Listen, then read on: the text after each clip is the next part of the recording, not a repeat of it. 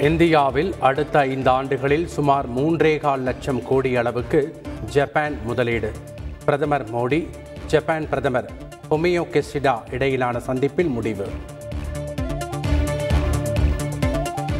நரிக்குறவர் சமூகத்தினரை பழங்குடியினர் பட்டியலில் சேர்க்க நடவடிக்கை எடுக்க வேண்டும். பிரதமர் மோடிக்கு முதல்வர் ஸ்டாலின் கோரிக்கை. மேகதாதுவில் புதிய அணை கட்டும் கர்நாடகாவின் முயற்சிகளை தமிழக அரசு தடுத்து நிறுத்த வேண்டும். எதிர்க்கட்சித் தலைவர் எடப்பாடி பழனிசாமி கோரிக்கை. கொடநாடு கொலை கொள்ளை வழக்கில் சாட்சி விசாரணை நடத்தும்படி உத்தரவிட முடியாது. சென்னை உயர்நீதிமன்றம் மறுப்பு.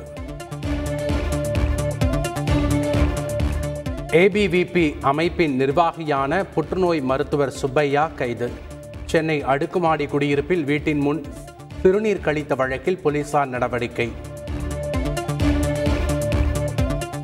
விவசாயிகளுக்கு இலவச மின்சாரம் வழங்க ஐந்தாயிரத்து நூற்று ஐம்பத்தி ஏழு கோடியே ஐம்பத்தாறு லட்சம் நிதி ஒதுக்கீடு.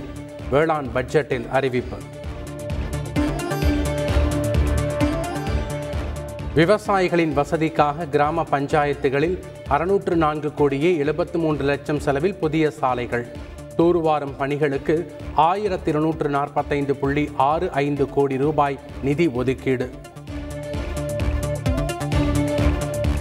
மாநிலத்தை மட்டுமல்ல மண்ணையும் காக்கும் பட்ஜெட். வேளாண் பட்ஜெட் குறித்து முதலமைச்சர் ஸ்டாலின் பாராட்டு. வனத்துறை கட்டிடம் இடிந்து விழுந்ததில் தொழிலாளி உயிரிழப்பு.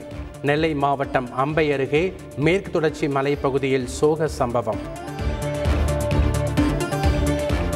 சென்னை கிழக்கு கடற்கரை சாலையில் ஆறு வழி சாலை அமைக்கப்படும்.